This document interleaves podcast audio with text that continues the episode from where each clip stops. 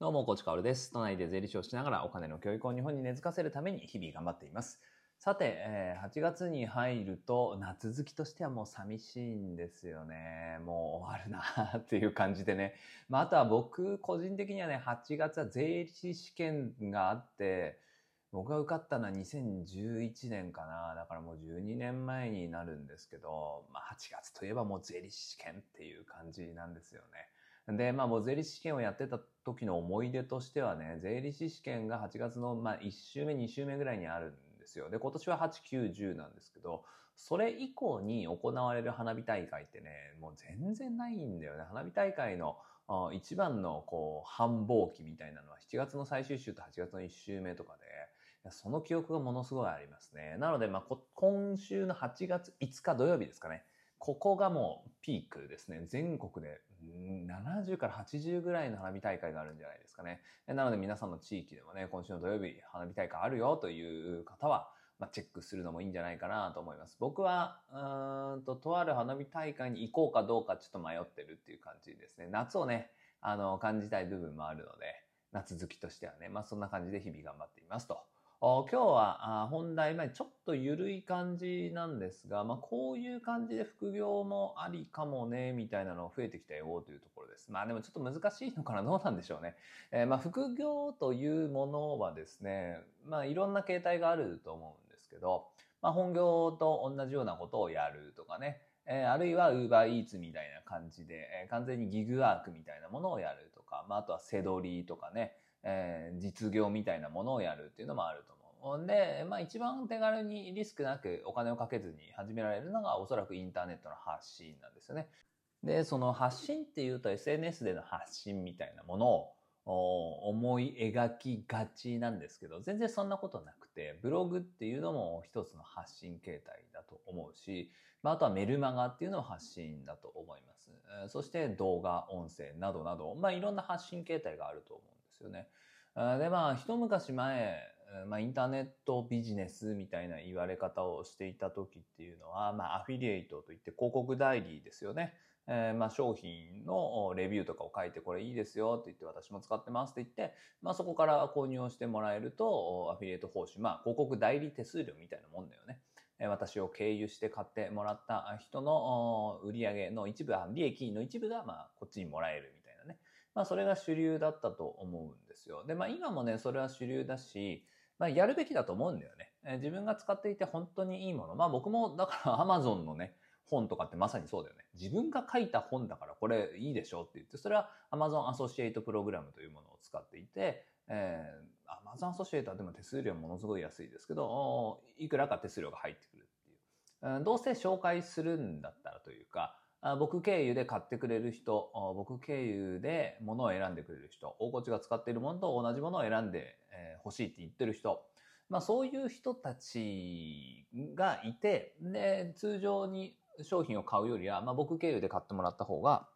僕の活動資金になりますからね。えだからまあアフィリエイトっていうのは当然、えそういうやり方だったらいいと思うんですよね。でも過剰にこう、全然使ったこともないおすすめでもないものっていうのをね、えバンバンおすすめしたり、えーまあ一部話題になるというか、まあ今も問題になっていると思いますけど、おまあ、特にインスタとかが多いんですかね。もう PR 案件って言って、あれ昨日紹介してた化粧品と今日紹介してた化粧品バッティングしてるけど、どっちも紹介してますね、みたいなね。まあそんな感じでもとにかくお金のために押しまくるみたいな人。まああれっていうのは、まあ自由だけどね、個人の自由だけど、ものすごく短期的目線で、そして、うん信用を削って、信用に火をつけて燃やしながら売り上げを上げているってことを忘れちゃいけないってことですね。インターネットでの発信とか、インターネットでのビジネスにおいては、一番重要なのは信頼ですからね。信頼が基盤にあるっていうことがもう大前提になってくるので、何をやるにもね。え長期目線で、え見るんであれば、とにかく信頼を貯めておくっていうことが一番の財産だと思います。ただ、副業という観点で信頼を貯めておくっていうのは一番重要ではあるんだけれど、短期的な利益、売上、つまりお金が振り込まれるっていうことが行われないので、なかなか副業とその信頼を構築していく、貯めていくっていうのは、うーん、なかなかどうしてこうマッチしないなっていう感じだと思うんですね。でも最近の SNS のトレンドとしてはね、こう投稿することがイコール売り上げになるみたいなトレンドはかなり出てきてるんじゃないかなと思います。僕は昔から言っていて、YouTube も、この Voicy もね、SNS だと思うんですよね。ソーシャルネットワーキングサービスなので、まあソーシャルで双方向で、こう、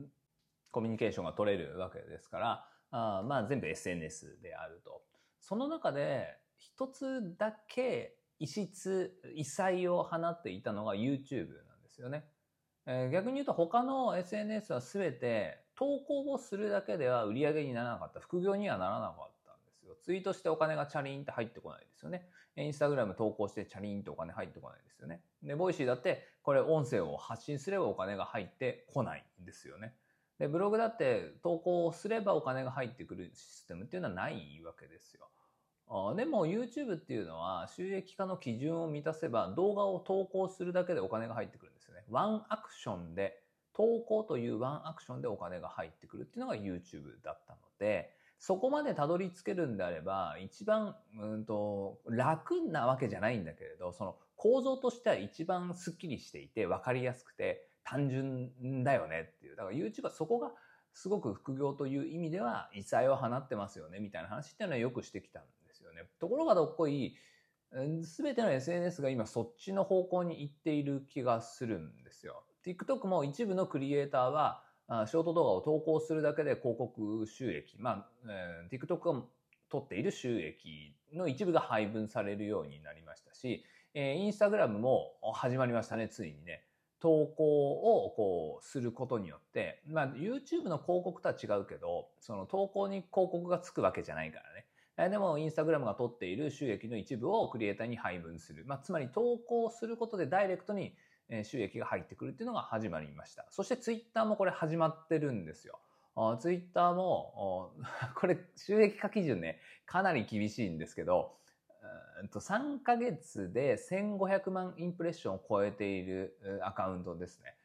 僕ね、多分ね、ツイッター始めて以来3ヶ月で1500万インプレッションを超えていることね、多分どの3ヶ月をとってもない気がするんだけれど、うん、これをクリアした人は、その投稿をするだけでお金が入ってくるっていう感じになるんですよね。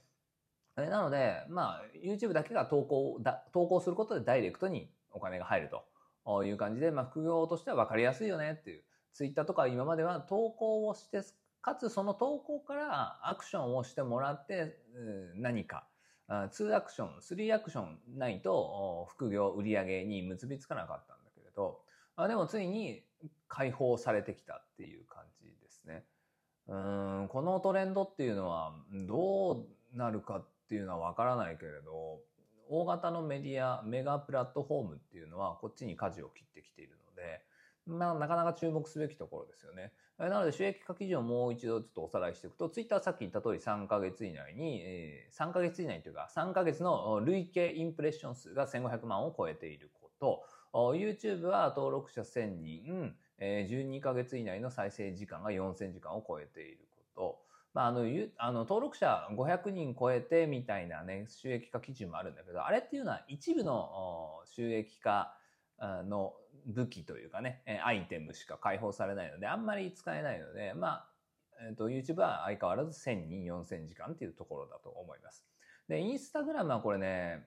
わかんない。わかんないんだけれど、まずサブスクリプション登録ですね。えー、ツイッターもお金を払うことで、サブスクリプション、こっち側だね、アカウントを持ってる人、クリエイター側が月額のお金を払うことで認証マーク取れるようになりましたけど、メタ認証って言って、インスタとフェイスブックの方もそれ始まっているので、まずそれをやらないといけないですね。それをやって、かつ、えー、一定の基準をクリアしていると、もらえるっていう感じかな。その、投稿することで、えー、お金が配分されるっていうのを使えるっていうようになります。で、TikTok の方はもう結構トップクリエイターって感じなんですかね。まあ僕は TikTok は本当に、えーと、YouTube のショート動画を焼き回ししてるだけなので、え、当然その権利はもらえていないんですけど、一部のクリエイターは投稿をすることで収益が配分されるシステムができているっていうところなんですよね。なので、これがテストを経てね、このテストを経て全員に、えー、こう広がっていくかどうかはわからないです。でも YouTube がやっぱり一定の基準を設けているので、まあ、ああいう感じにはなっていくんじゃないかなと思います。で、予想としてはツイッターの1500万インプレッション基準っていうのは下がると思いますよ。おそらく下がると思います。うん。あの厳しさだと、全然できないからね、ほとんどの人がね。うん、だから、今はテスト段階なんじゃないかなとは個人的には思っているので、あまあ、インプレッション3ヶ月、どれぐらいでしょうね。基準500万インプレッションとかかな。3ヶ月で1000万インプレッションとかですかね。まあ、それだと多分ツイッターフォロワーで1万、2万、3万人ぐらいの人たちもクリアしてくる気がするので、まあ、どうなるかわかんないけれど、まあ、SNS のトレンドとしては、YouTube 以外も投稿することが、まあ、発信をすることがすなわち収益になるっていう。発信イコール収益っていうのは、まあ今まで意外と実現できていなかったんですけど、そのプラットフォーム上でね。え今後実現できていく可能性っていうのが少し高まったかなと。なので、副業何やってるんですか？って言って今まで背取りですとかね、ブログ書いてますとか言ってる人いたと思うんですけど、発信することでお金を稼いでますっていうのが世の中に認知されていく可能性っていうのもひょっとしたらあるのかななんて、え今のトレンドを追っております。うん、でもこれは特にね、僕はインスタとかはね、本当に喜ばしいことだと思いますね。インスタで本当にこう、愚直に投稿を続けてきている人っていると思うんですよ。まあ、特にクリエイターとかが多いのかな。漫画とかイラストとか。まあ、あとは愚直にこう、可愛いね、自分のペットの写真とかをね、あとは本当にカメラマンが写真を投稿してるとかね、えー、そういうのを愚直に続けてきて、ものすごくフォロワーいるんだけれど、お金には1円もなってませんみたいな。でも十分露出がね、できているんでいいんですみたいな人って、僕も数多く知ってるんですけど、そういう人たちが、価値ある投稿をするだけで、するだけでというか、今までずっとしてきたものが財産として、えー、そしてこれから投稿していくだけでお金になる、活動資金になるというのは本当に素晴らしいことだと思います。なので、まあ、各プラットフォームを運営している、うん、インスタだったらメタ社ですよね。えー、YouTube だったら Google、TikTok だったらバイトダンス。で、Twitter も X に名を変えたので、X 社になるんですかね。えー、これらの会社が、まあ、広告収益で売り上げをどんどん上げているんだけど、その収益の一部っていうのをクリエイターに、えー、も、最もシンプルな形で配分を始めたっていうね。まあ、Google はずっとやってましたけどね。えー、この流れっていうのは非常に喜ばしいことだし、まあ、副業というものを考える上でもね、え少し前に進んだあ、手軽になったんじゃないかなと思ったので、今日は紹介を、改めて紹介をさせていただきました。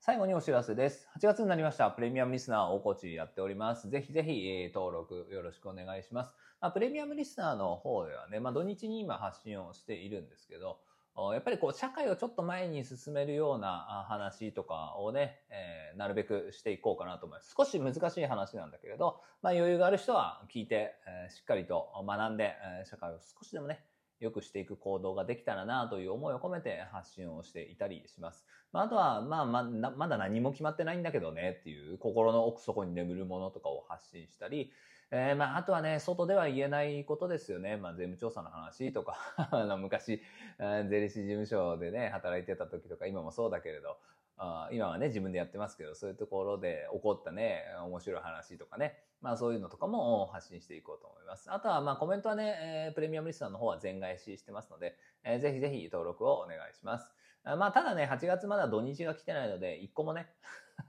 あの放送が入ってないんで、えー、ぜひぜひ7月の放送とか見てね、あ、こんな感じなのねっていうのを確認してくれたら嬉しいです。タイトル見ると、ああ、そういう感じねと、一般放送とちょっと違うねと、ちょっと難しいことなのかもしれないねっていうニュアンス伝わりますからね。えー、ぜひ確認して、えー、応援してくれたら嬉しいなと思っています。よろしくお願いします。それでは本日も張り切っていきましょう。素敵な一日をお過ごしください。最後まで聞いてくれたあなたに、幸あれ。じゃあね。